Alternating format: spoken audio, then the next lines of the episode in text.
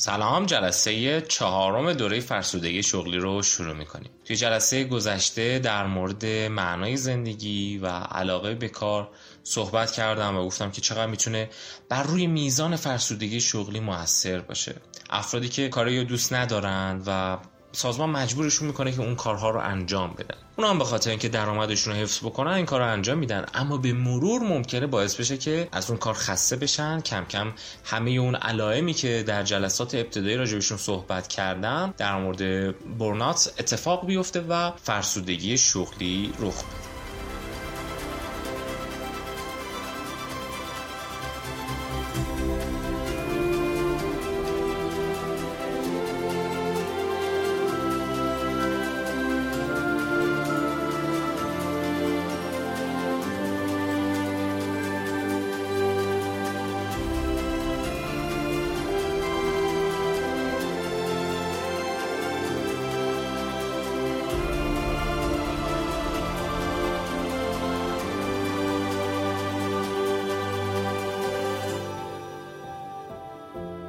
یه نکته خیلی جالب و مهمی که خیلی ممکنه تو سازمان ها شنیده باشید اینه که بعضی از آدم ها معتاد به کار هستن. یعنی خود اون افراد شخصیت اون افراد به گونه ای هستش که معتاد به کارشون هستن. خیلی دوست دارن کار انجام بدن و خیلی اون سازمان براشون بیش از حد اهمیت پیدا می‌کنه. جوری که حتی تو روابط اجتماعیشون هم تاثیر می‌ذاره توی تفریحاتشون هم تاثیر می‌ذاره و اولویت اولشون برای هر کاری همون کارهای تخصصیشون تو اون سازمانه.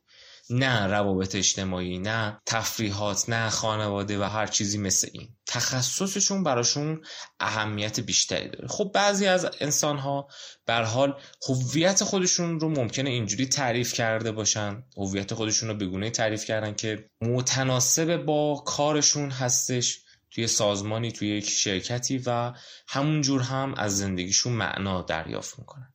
اما اینجا دو تا اتفاق ممکنه بیفته. یه وقت ما میگیم که کسی که به کار خودش معتاده شخصی هست که شخصیت کمالگرا داره. حالا خصوصا تو این جلسه می‌خوام یه مقدار راجع به شخصیت افراد که چطور می‌تونه مستعدشون بکنه برای اینکه احساس فرسودگی بکنن صحبت کنم شخصی که یه مقدار کمالگراست خیلی همه چیز رو می‌خواد در سطح تعالی خودش ببینه و همش میترسه که نکنه اون کار رو به بهترین شکل انجام نداده باشن و باقی منو سرزنش بکنن ممکنه در صورتی که اعتیاد به کار داشته باشه آسیبای جدی ببینه. چون فشارهای بسیار زیادی رو هم باید تحمل کنه. فشارهایی که خارج از توان اون فرد. خصوصا اینجا با استرس های مختلفی ممکنه روبرو بشه. ما یک دوره هم به صورت کامل در مورد استرس شغلی صحبت کردم. و علاوه بر استرس در طولانی مدت باعث بریدن اون فرد از کار خودش میشه. پس یه نکته اینه که کسانی که معتاد به کار هستن اگر حالت کمالگرا داشته باشن احتمالا بیشتر احساس فرسودگی شغلی خواهند کرد. اما یه دسته از افراد هستن که با اینکه خیلی معتاد به کار هستن اما حالت پیشرفت گرا دارن. و دنبال اینن که کارشون رو هر روز بهبود ببر و این نگاه ندارن که کارشون حتما باید از همون ابتدای کار کامل باشه و باقی مدام قرار اونها رو سرزنش کنن. اینجور آدما تو کارشون می‌تونن پیشرفت بکنن. پیشرفت کردن تو کار هم خیلی مهمه. یه بحثی که خیلی مهمه توی سازمان حتما بهش بپردازیم اینه که آیا اون سازمان داره حس پیشرفت کردن رو در بین کارکنان خودش ایجاد می‌کنه یا نه؟ اگر قرار کارکنان شما پیشرفتی کنن در حوزه ای سازمان می‌تونه به این کارکنان کمک بده حمایت بده تشویقشون کنه یا اینکه به هر حال به اونها کمک بکنه که پیشرفتهای بیشتری رو تجربه کنن. هر چقدر که شما تو کارتون احساس پیشرفت بیشتری بکنید انگیزتون هم برای اون کار میره بالا.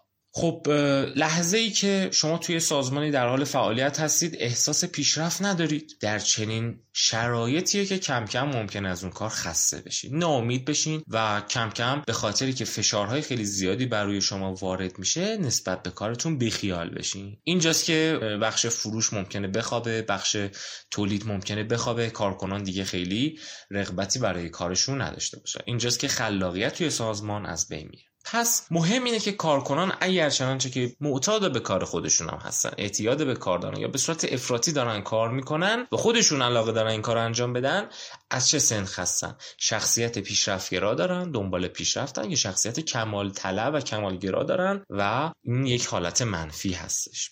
یه نکته دیگه در مورد شخصیت یه سری از افراد هستن که خیلی نمی‌تونن به دیگران اعتماد بکنن.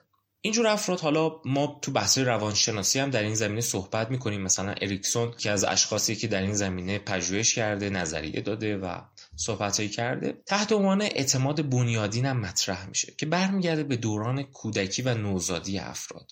که مورد توجه واقع شدن یا نه و اون لحظه که نیازهایی داشتن به اونها توجه شده یا نه. یا تونستن به مادر خودشون یا حالا اطرافیان و والدین خودشون آروم آروم اعتماد بکنن وقتی که یه مشکلی دارن یا مسئله براشون پیش اومده و وقتی که احساس نیازی کردن اونها به اون نیاز پاسخ دادن و بهشون اهمیت دادن یا نه.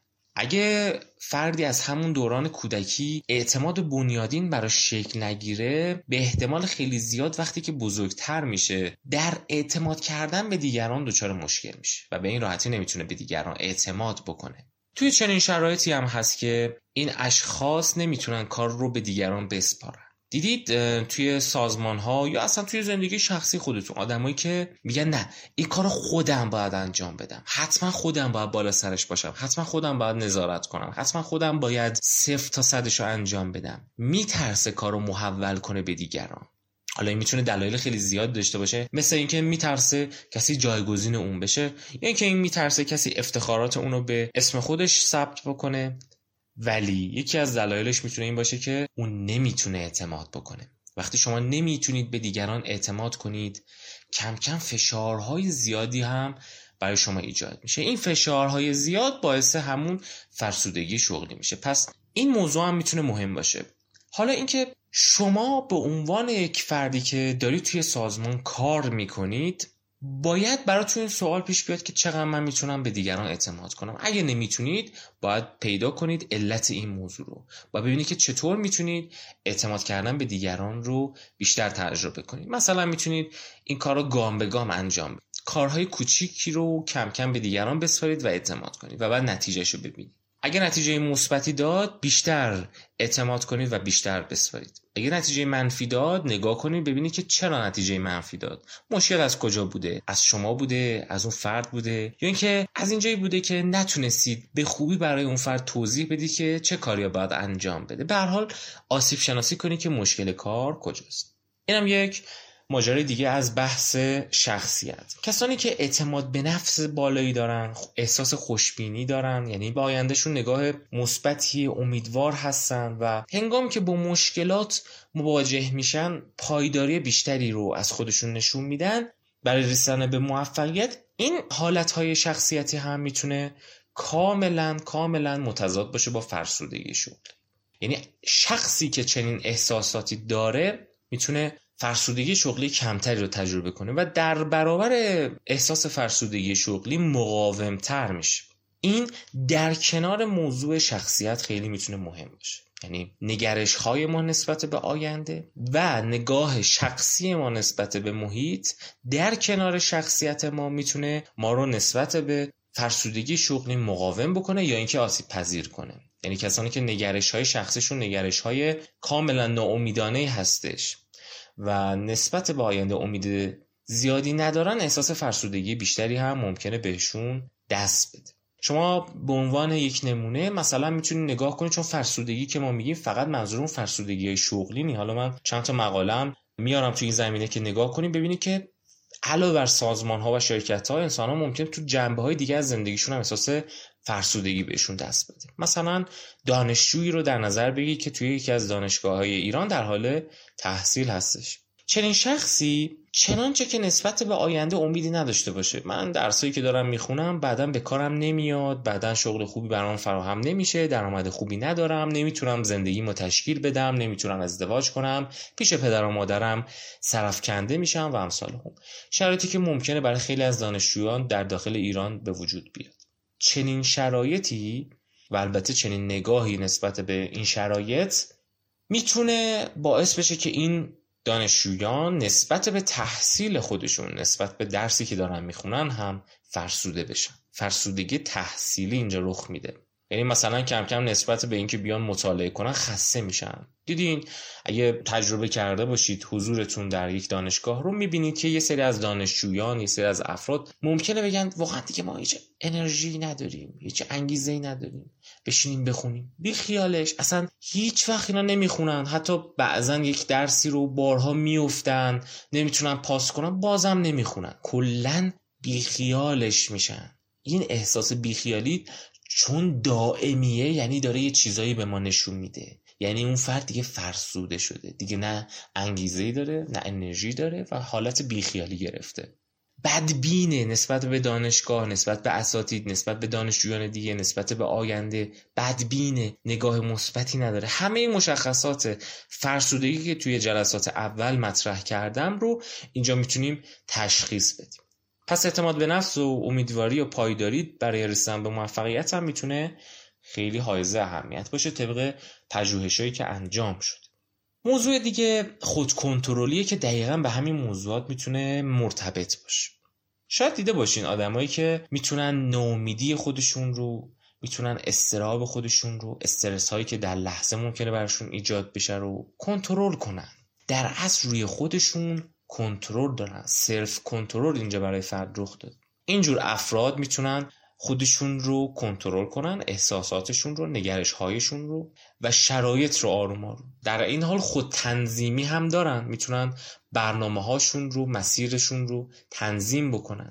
نیاز ندارن که مدام دیگران برای اونها تنظیم بکنن. چنین افرادی که چنین شخصیتی دارن شخصیت خودکنترلی دارن یا میزان خودکنترلی در اینها بالاتره بیشتر می‌تونن در برابر فرسودگی شغلی مقاومت کنن.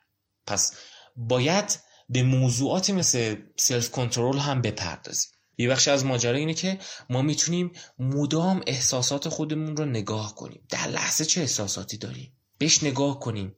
بشناسیم احساسات خودمون رو. و اینجا مثلا تکنیک هایی مثل mindfulness می‌تونه خیلی موثر باشه که ما یه دوره هم در همین زمینه داریم. و شما کم کم می‌تونید تمرین کنید که چطور می‌تونید احساسات خودتون رو کنترل کنید و شیوه خاص خودتون رو برای این کار پیدا کنید. مثلا بعضی ممکنه در لحظه که احساس غم دارند یا احساس استراب دارن شروع کنن به صحبت کردن با یک فرد قابل اعتماد و با صحبت کردن با اون شخص مشورت گرفتن با اون شخص می‌تونن احساسات خودشون رو بهتر بکنن. اینا احساسات خودشون رو شناختن به شناخت پیدا کردن. راه و مسیرهایی که می‌تونن احساسات خودشون رو کنترل کنن توسط خودشون بلدن و این مسیرها رو ازش استفاده می‌کنن. این کاملا متفاوته با اون حالتی که یک مشاور یا یک بزرگتر همیشه بالا سر شماست و نگران شماست یا مراقبه شماست که نکنه احساسات بدی رو تجربه بکنید موضوع دیگه هوش هیجانیه. افرادی که دارای هوش هیجانی بالاتری هستن می‌تونن تشخیص بدن احساسات دیگران رو می‌تونن در روابط اجتماعی روابط بهتری داشته باشن. یعنی چی؟ یعنی شما اگه هوش هیجانی پایینی داشته باشین خیلی نمی‌تونین تشخیص بدین که طرف مقابلتون الان شاده یا الان ناراحته یا الان عصبانیه. دیدید؟ خصوصا توی مسائل زناشویی اگه نگاه کنید توی زندگی های مشترک می‌بینید که یه نفر مثلا شروع می‌کنه به مسخره کردن و اذیت کردن اینا و نمی‌دونه که اون طرف مقابل ناراحته و داره ناراحتیش بیشتر میشه یا عصبانیتش بیشتر میشه. نمی‌تونه این موضوع رو خیلی خوب تشخیص بده. نمی‌تونه از میمیک صورت طرف مقابل از لحن حرف زدن طرف مقابل از رفتار طرف مقابل هیجانات طرف مقابل رو بفهمه. هوش هیجانی پایینتری داره. اینا توی زندگی زناشویشون هم دچار مشکلات و تعارضات بیشتری میشن. حالا همین موضوع دقیقا توی محل کار هم جا داره. شما با کارکنانی که در ارتباط هستید چقدر هوش هیجانیتون بالاست؟ به میزانی که هوش هیجانی بیشتری داشته باشید و به هر حال تمرین کرده باشید برای اینکه هوش هیجانی بیشتری داشته باشین می‌تونید روابط اجتماعی بهتری رو داشته باشید. توی جلسات ابتدایی راجع به این موضوع صحبت کردم که در صورتی که شما تعاملات بهتری با کارکنان داشته باشین می‌تونید حمایت های بیشتری هم دریافت کنید. نیازهای اجتماعیتون هم برطرف میشه. و احساس فرسودگی شغلیتون احتمالا پایین تر میاد. پس هوش هیجانی هم می‌تونه مهم باشه. مهم اینه که ما بتونیم به افراد آموزش بدیم که چطور می‌تونیم هوش هیجانیتون رو ببرید بالاتر. این موضوع می‌تونه توسط خود افراد هم تمرین بشه. مثلا نگاه کنن که در اطرافیانشون افراد وقتی احساس ناراحتی می‌کنن چه حالتی می‌گیرن؟ اینو می‌تونید به مرور کم کم بفهمید. توجه به حالاتهای افراد چه از لحاظ رفتاری چه از لحاظ میمیک صورت و چه از لحاظ لحن گفتاری می‌تونه به شما کمک بده در تشخیص احساسات و هیجانات طرف مقابل. نکته دیگه هم که بحث شخصیت مربوط میشه و اینجا می‌تونه به کار ما بیاد اینه که افرادی که مکان کنترل درونی دارن با افرادی که مکان کنترل بیرونی دارن می‌تونه متفاوت باشه اما یعنی چی این موضوع؟ ببینید دیدید که یه سری از آدما هستن که وقتی یه مشکلاتی پیش میاد یا به حال یه مسائلی پیش میاد مدام دنبال اینن که یه علت بیرونی پیدا کنن. تقصیر مدیر بود تقصیر کارمنده بود تقصیر شرایط مثلا اقتصادی کشور بود. تقصیر تقصیر مدام می‌خوان یه تقصیره رو گردن یه چیزی در بیرون خودشون بندازن. یعنی احساس کنن یه چیزی اون بیرون همه چی داره کنترل می‌کنه و کنترل همه چی دسته اون شرایط بیرونیه یا افراد بیرونیه. اما یه سری از افراد هم هستن که میپذیرن که ممکنه اشتباهات در سر خودشون باشه. اینجور افراد مکان کنترل درونی دارن. حالا نکته این ماجرا اینجاست که لحظه ای که شما مدام دنبال یه اشتباهی از بیرون هستید و همه مشکلات و درد سرها رو می‌خواین در بیرون از خودتون پیدا کنید بعد یه مدت ممکنه خسته بشید. چرا؟ به خاطر اینکه می‌بینید شرایط بیرونی نمی‌تونه خیلی تغییر بدید. ببینید یه واقعیت وجود داره اینه که شما نمی‌تونید بیرون خودتون رو خیلی سریع و راحت تغییر بدید. چون بیرون از شما یعنی آدمای دیگه و آدمای دیگه به این راحتی تغییر نمی‌کنن. چون به این راحتی کوتاه نمیان. چون اصلا قرار نیست مطابق میل شما تغییر پیدا کنن. و بیرون از شما یعنی ساختارها و فرایندها و اینها. یعنی ساختارهایی که مثلا قبل از اینکه حتی ممکنه شما به دنیا اومده باشین این ساختارها وجود داشته. و شما دیگه نمی‌تونید این ساختارها رو به این راحتی تغییر بدید. توی سازمانی رفتید وارد شدید می‌بینید فلانجا مشکلاتی داره. مدام می‌خوایم مشکلات رو گردن اون ساختار بندازید حتما ممکنه مشکلاتی هم وجود داشته باشه در بیرون از شما. صحبت سر نیست که این مشکلات وجود نداره. صحبت سر اینه که شما می‌تونید چی کار بکنید. شما نمی‌تونید یه روزه همه اینا رو تغییر بدید. اگه فقط دنبال این باشید که ایرادات رو از بیرون بگیرید و همین مشکلات و تقصیر بیرون از خودتون بذارید بعد این مدت خسته میشید چون به این راحتی ها تغییر نمی‌کنه یا تغییرات خیلی کند و تدریجی داره و به هر حال منطبق با خواستهای شما نیست. خیلی وقتا اگه شما خودتون در خودتون تغییراتی ایجاد بدید می‌تونید احساس بهتری رو تجربه کنید. می‌تونید کارای بیشتری داشته باشید ولی لحظه ای که این کارو نکردید فشارهای بیرونی می‌تونه بعد یه مدت شما رو فرسوده بکنه. موضوع دیگه ای که از لحاظ شخصیتی می‌تونه مهم باشه شخصیت های سلطجو و سلطه طلب هستن. کسانی که می‌خوان مدام بر دیگران تسلط داشته باشن. طبق پژوهش ها اینجور افراد هم بیشتر دچار فرسودگی های شغلی میشه موضوع دیگه که می‌تونه دارای اهمیت باشه برونگرایی در مقابل درونگرایی. کسانی که برونگرا هستن روابط اجتماعی با دیگران به صورت بهتری برقرار می‌کنن تمایل دارن با هم صحبت می‌کنن رفتاری دوستانه تری داشتن و مثلا سعی می‌کردن بر رفتار خودشون بیشتر مسلط باشن. چنین شخصیت هایی فرسودگی شغلی کمتری رو تجربه می‌کنن نسبت به کسانی که درونگرا هستن و روابط اجتماعی کمتری دارن. موضوع دیگه شخصیت های مسئولیت پذیرن افرادی که برنامه ریزی دقت دارن پشت کار دارن سخت کوش هستن و پیشرفت طلب هستن. یه نظمی برای خودشون ایجاد می‌کنن هدف گذاری می‌کنن و سعی می‌کنن که شخصیت مسئولیت پذیری داشته باشن. اینجور افراد فرسودگی شغلی کمتری رو توی سازمان تجربه می‌کنن. کسانی که شخصیت توافقجو دارن به اصطلاح. یعنی اون آدمای مهربونتری هستن همدلن هم فکری می‌کنن نودوستن بیشتر می‌تونن اعتماد بکنن. و دقیقا در برای کسایی قرار می‌گیرن که تکروان بی تفاوتن اینجور افراد هم فرسودگی شغلی کمتری رو تجربه می‌کنن نسبت به آدمایی که تکرو هستن. حالا خصوصا این شخصیت توی تیم ها می‌تونه توی سازمان خیلی اهمیت داشته باشه. لحظه ای که قرار تیم هایی توی سازمان شکل بگیره برای پروژه هایی برای اهدافی اون سازمان سازمان تیم محور هستش و افرادی که توافق جو هستن می‌تونن از این لحاظ از این بود شخصیتی بهتر با تیم همکاری بکنن و فرسودگی شغلی کمتری هم طبیعتا تجربه می‌کنن. کسانی که عموما ترس دارن غمگینن و دست پاچه میشن عصبانیت براشون سری رخ میده. استراب های بیشتر احساس افسردگی بیشتری می‌کنن پرخاشگر هستن. شخصیت هایی که شخصیت های روان رنجور هستن و در اصل بیثباتی هیجانی رو تجربه می‌کنن فرسودگی شغلی بیشتری رو هم تجربه می‌کنن. همه اینها این ویژگی های شخصیتی می‌تونه بر روی تجربه افراد از میزان فرسودگی شغلی در داخل سازمان تاثیر بگذاره. شخصیتی که کمالگرا هستش آرمانگرا هستش همه چیز رو می‌خواد کامل داشته باشه. دوست داره یه کاری که انجام میده به بهترین شکل باشه. براش خیلی مهمه که توسط دیگران مورد قدر شناسی قرار بگیره. مدام تشویق بشه. من توی چند جلسه پیش یه مثالی زدم. گفتم که یک کارمندی مشکل آفرین شده بود. باش صحبت کردم. ببینم که ریشه این مشکل چیه. گفت تو منو تشویق نمی کردی به اندازه کافی. توی جمع توی گروه ها این افراد نیاز بیشتری دارن به اینکه بیان و توسط گروه تشویق بشن. مدام احساس می‌کنن که یه کار خیلی خوبی رو باید به صورت کامل ارائه بدن میترسن باقی قضاوت بدی روشون بکنن و در این حال می‌خوان باقیه مدام اونها رو تشویق بکنن. این موضوع می‌تونه بر روی میزان فرسودگی شغلشون موثر باشه در صورت که این امر محقق نشد و افراد مورد تشویق واقع نشدن یا کارشون ای با ایرادی داشت باقی اومدن ای با ایرادش رو متذکر شدن بازخور داده شد توی سازمان. این افراد کم کم ممکن نسبت به کارشون بیشتر خسته بشن. دو تا چیز در مجموع اینجا اهمیت داره به عنوان بحث پایانی این جلسه.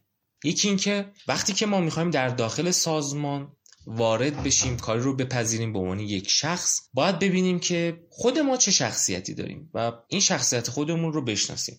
خیلی ها هستن شاید دیده باشین. مثلا میگن که آره ما آدم کمال طلبی هستیم. می‌دونن شخصیت خودشون رو می‌دونن. می‌دونن روان رنجورن. می‌دونن مثلا آدمایی هستن که خیلی برنامه ریز نیستن. شخصیت برنامه ریزی ندارن. مسئولیت پذیر نیستن. خیلی شخصیت توافقجوی نیستن. خیلی نمی‌تونن با دیگران همکاری و همفکری بکنن. یا که درونگرا هستن. خب پس شما توی پذیرش مسئولیت ها و شغل هایی که در داخل سازمان دارین میپذیرین و قبول می‌کنین باید احتیاط بکنین که چه شخصیتی دارین. در این حال سازمان باید بررسی بکنه که افرادی که داره به کارگماری انجام میشه و وارد سمت هایی می‌کنه چقدر متناسب با شخصیت اونها هستش. برای همین هم هست که موقع استخدام یا برای سمت های خاصی یه سری از سازمان ها پرسشنامه هایی رو ویژه شخصیت طراحی کردن.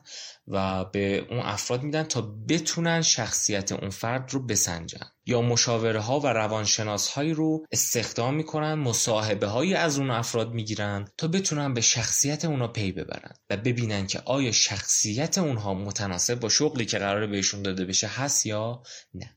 اگه نباشه افراد فرسودگی شغلی بیشتری تجربه می‌کنن در نتیجه کارشون میاد پایین. یه نکته دیگه هم که خیلی مهمه رویکرد و راهبردی که خود افراد می‌تونن اتخاذ بکنن هنگامی که با مشکلات روبرو میشن.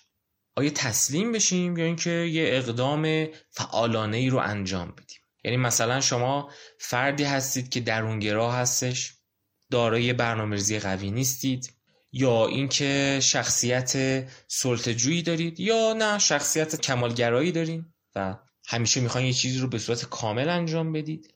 شما به این موضوع علم دارید. در این حال می‌بینید که با مشکلاتی هم توی سازمان روبرو هستید. چه روی کردی رو اتخاذ می‌کنید؟ آیا تصمیم می‌گیرید که این موضوع رو با مدیرانتون در میون بذارید؟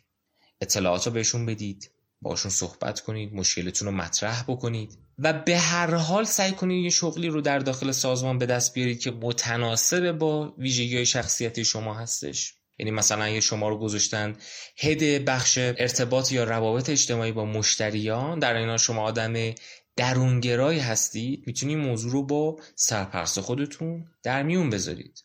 سرپرست هم باید این درک به وجود بیاد براش که افراد ممکن دچار فرسودگی شغلی بشن در صورتی که متناسب با شغلشون و متناسب با شخصیتشون اون سمت رو نپذیرفته باشن. و اینجا میشه یه تعویزی اتفاق بیفته. یه جابجایی از لحاظ شغلی اتفاق بیفته. فرد از شغلی به شغل دیگه منتقل بشه. یه وقتی هم می‌بینید که تو اون سازمان نمی‌تونید دووم بیارید. یکی از رویکردهای فعالانه این می‌تونه باشه که دنبال شغلی بگردید که متناسب با شما هست. متناسب با شخصیت شما هست. و اینجاست که شما می‌تونید یه شغل مناسب تری برای خودتون پیدا کنید. ولی به هر حال تسلیمش نشدید چون اگه تسلیم چنین موضوعی بشید یعنی اجازه دادید فرسودگی شغلی شما رو در بر بگیره. انگیزه شما رو از بین ببره و شما رو دچار بیماری های روانی و جسمانی بکنه و در پایان حتی شغل شما رو از شما بگیره و در شما احساس بیکفایتی ایجاد بکنه. ما قبلا گفتیم فرسودگی مربوط میشه با احساس عدم کارایی. لحظه که شما احساس می‌کنید یک کارایی لازم رو ندارید کم کم احساس می‌کنید که آدم بی مصرفی هستید به درد نمی‌خورید. و این تازه میشه مقدمه آسیب های خیلی جدی تر از لحاظ روانشناختی. پس روی کردتون باید فعالانه باشه. خیلی کارها هست که می‌تونید انجام بدید برای اینکه همیشه بهتر بتونید توی زندگی شغلیتون و حتی زندگی شخصیتون با این مشکلات روبرو شید. تمرین این که چطور می‌تونید برنامه ریزی بکنید تمرین این که چطور می‌تونید روابط اجتماعی خوبی برقرار بکنید. دوره ها کلاس های مختلفی هست برای روابط اجتماعی برای اینکه چطور می‌تونید روی دیگران تاثیر مثبت بگذارید. دوست یابی داشته باشید با دیگران سریع صمیمی بشید. چجوری پیام های منفی به دیگران نفرستید. اعتماد برانگیزیتون بیشتر باشه. بتونید پیام هایی دارای اعتماد بفرستید که دیگران بتونن به شما اعتماد کنن. همه اینها می‌تونه توانایی هایی باشه که شما توی زندگیتون آروم آروم به دست میارید. اگه برای سازمان. یکی از این ویژگی شخصیتی می‌تونه خیلی مهم باشه که فرد این توانایی ها رو داشته باشه. در عینی که می‌تونه افرادی رو متناسب با اون شغل استخدام بکنه می‌تونه دوره هایی رو هم برای اونها بذاره برای اینکه بتونن از پس این مسائل بر بیاد. مثلا دورهایی برای کنترل عصبانیتشون یا مدیریت تعارض ها در داخل سازمان. دورهایی متناسب با روابط اجتماعی مؤثر با دیگر اعضای سازمان یا دورهایی در زمینه مذاکرات و امثال هم که بسیار بسیار نمونه‌هاش الان در داخل کشور خودمون هم وجود داره. بسیار عالی. امیدوارم که مطالب این جلسه مفید واقع شده باشه. این جلسه اختصاصا به موضوع شخصیت پرداختیم و می‌خواستیم بگیم که علاوه بر تموم عوامل سازمانی که ممکنه در داخل سازمان وجود داشته باشه مثل تعارضات شغلی و ابهام شغلی و کارهای خیلی زیاد و اوورلود و امثال هم صحبت سر اینه که شخصیت افراد هم می‌تونه حائز اهمیت باشه. جلسه آینده به عنوان آخرین جلسه از این دوره به موضوع چگونه ما می‌تونیم پیشگیری کنیم از موضوع فرسودگی شغلی خصوصا با راهبردهای سازمانی می‌پردازم. امیدوارم موفق باشید تا جلسه آینده بدرود.